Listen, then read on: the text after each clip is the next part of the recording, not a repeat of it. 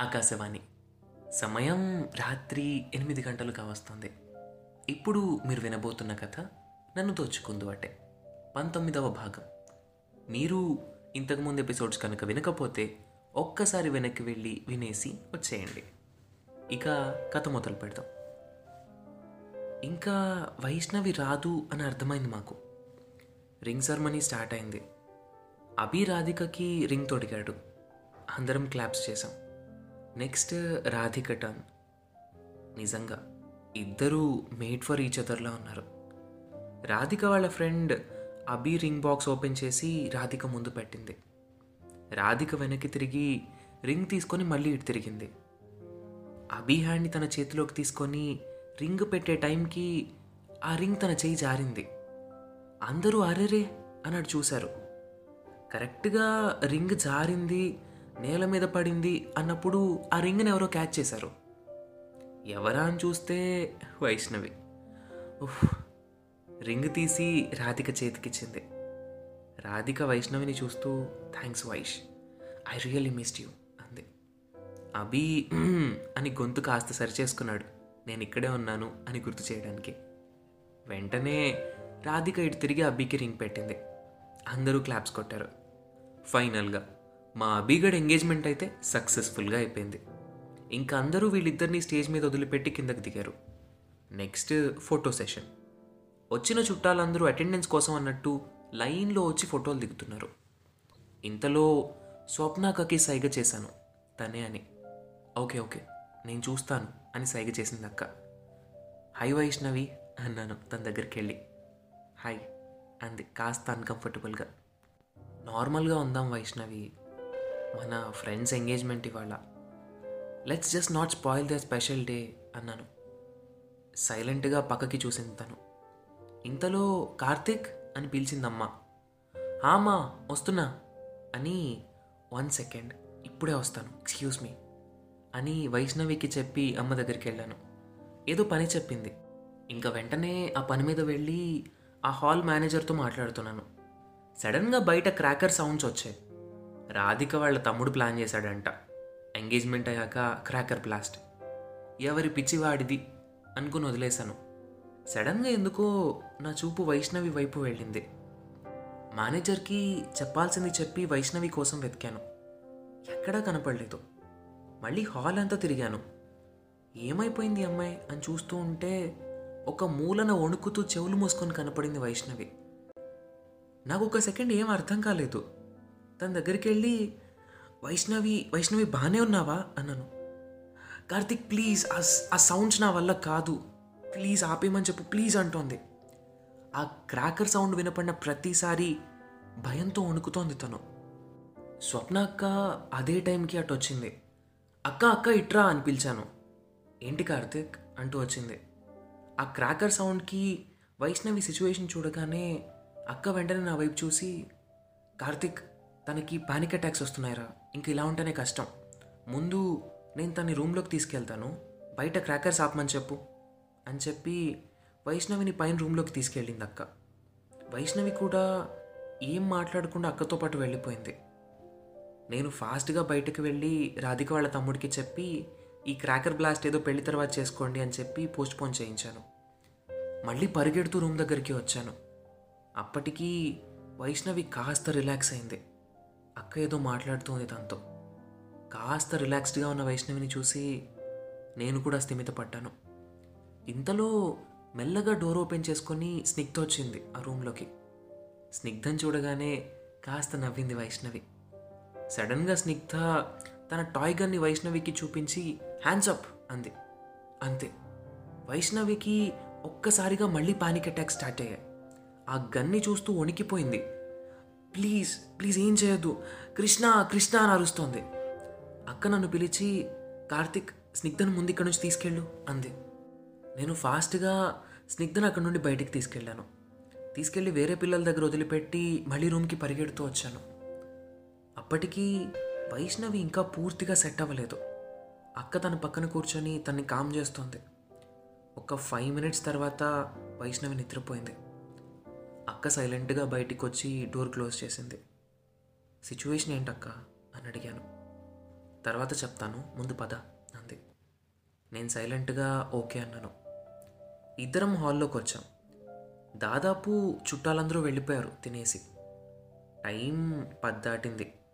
దగ్గర చుట్టాలు కొంతమంది ఇంకా ఫ్యామిలీ అంతే. అంతవరకు ఉన్నాం అభిరాధిక వాళ్ళ ఎక్సైట్మెంట్లో వాళ్ళు ఉన్నారు ఇంకో ఫిఫ్టీన్ మినిట్స్లో రాధిక వాళ్ళ ఫ్యామిలీ రాధిక కూడా వెళ్ళిపోయారు. ఇంకా నేను అమ్మ నాన్న ఇంకా అభి వాళ్ళ ఫ్యామిలీ అంతే. మేము వరకు ఉన్నాం. అమ్మ నాన్న కూడా లేట్ అయిందని బయలుదేరారు. అక్క వెళ్ళి నేను కార్తీక్ అభి మేము ముగ్గురం మిగతా పనులు చూసుకొని వస్తాం మీరు వెళ్ళండి అని చెప్పి ఆంటీ అంకుల్ బావగారిని స్నిగ్ధతో సహా ఇంటికి పంపించింది. నేను అక్క అభి మాత్రమే మిగిలాం.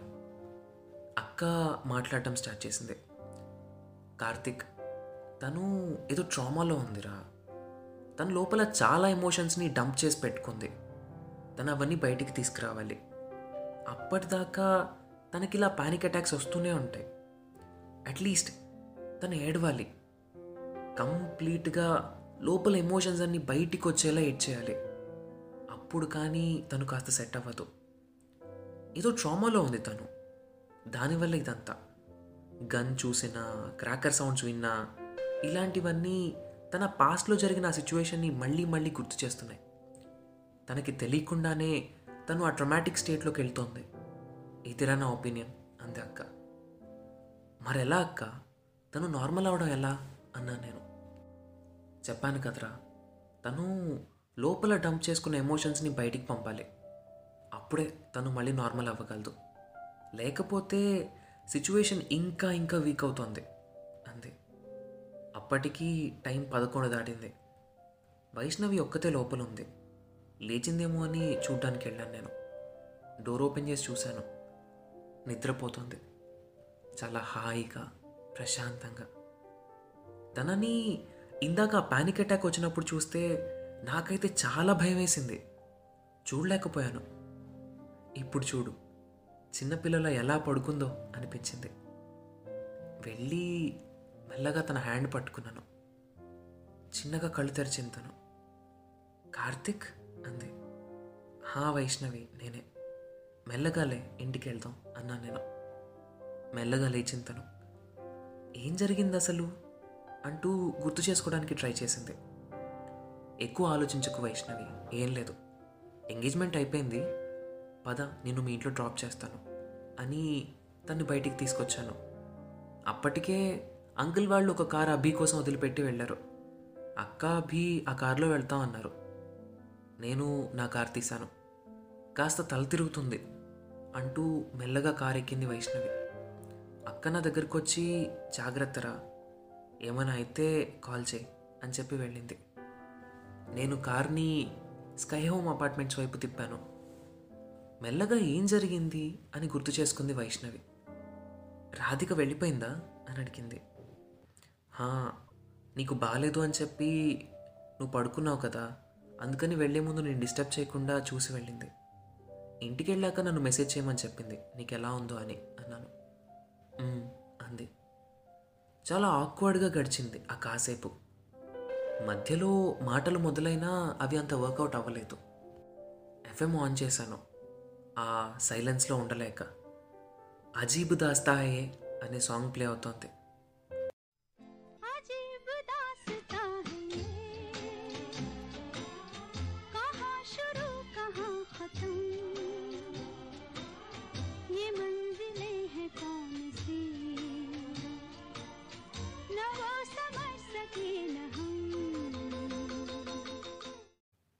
కాసేపటికి స్కైహోమ్ అపార్ట్మెంట్స్కి రీచ్ అయ్యాం టైం ట్వెల్వ్ థర్టీ అయింది.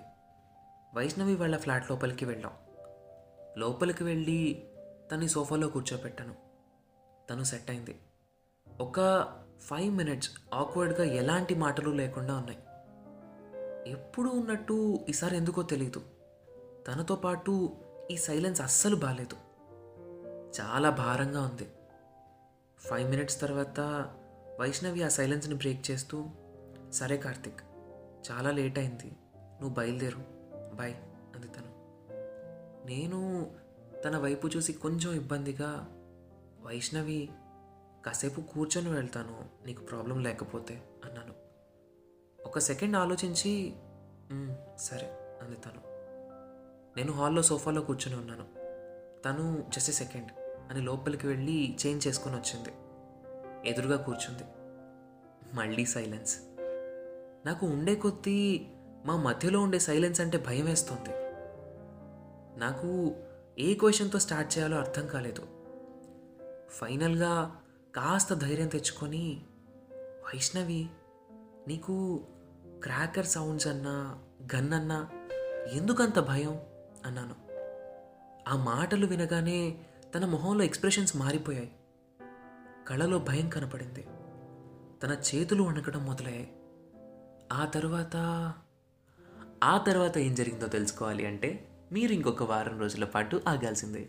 వింటూ ఉండండి నన్ను దోచుకుందు అంటే మీరు ఈ స్టోరీని Spotify Jio Saavn Gaana Apple podcast Amazon Prime music Instagram ఇలాంటి మరెన్నో మేజర్ ప్లాట్ఫామ్స్లో వినొచ్చు. మీరు ఈ స్టోరీ విన్నాక మీ కామెంట్స్ కానీ సెషన్స్ కానీ మీరు ఏమైనా చెప్పాలనుకుంటున్నా సరే కింద మెన్షన్ చేసిన mail ID Sai Kiran Salla two six seven at the rate of Gmail dot కామ్కి mail చేయండి లేదా ఇన్స్టాగ్రామ్ హ్యాండిల్ అనగనగాకి డిఎం చేయండి. మీకు కనుక ఈ స్టోరీ నచ్చినట్టయితే మీ ఫ్రెండ్స్ అండ్ ఫ్యామిలీతో షేర్ చేసుకోవడం మాత్రం అసలు మర్చిపోకండి. And one more important thing మీరు ఏ ప్లాట్ఫామ్లో అయితే ఈ స్టోరీని వింటున్నారో అందులో అనగనగాని ఫాలో అవ్వడం మాత్రం అస్సలు మర్చిపోకండి. ఎందుకంటే మీరు కొత్త ఎపిసోడ్ వచ్చిన ప్రతిసారి స్పాటిఫైను ఇన్స్టాగ్రామ్ను ఓపెన్ చేసి ప్రతిసారి రీఫ్రెష్ చేయక్కర్లేదన్నమాట. సో మీరు కనుక ఫాలో అయితే కొత్త ఎపిసోడ్ వచ్చిన ప్రతిసారి ఆటోమేటిక్గా మీకు నోటిఫికేషన్ వస్తుంది. కాబట్టి ఫాలో చేయడం మాత్రం అసలు మర్చిపోకండి. వింటూ ఉండండి నన్ను దోచుకుందు అంటే. మళ్ళీ బుధవారం కొత్త ఎపిసోడ్తో మీ ముందుంటాను. అప్పటి వరకు నేటి మన ప్రసారం ఇంతటితో సమాప్తం.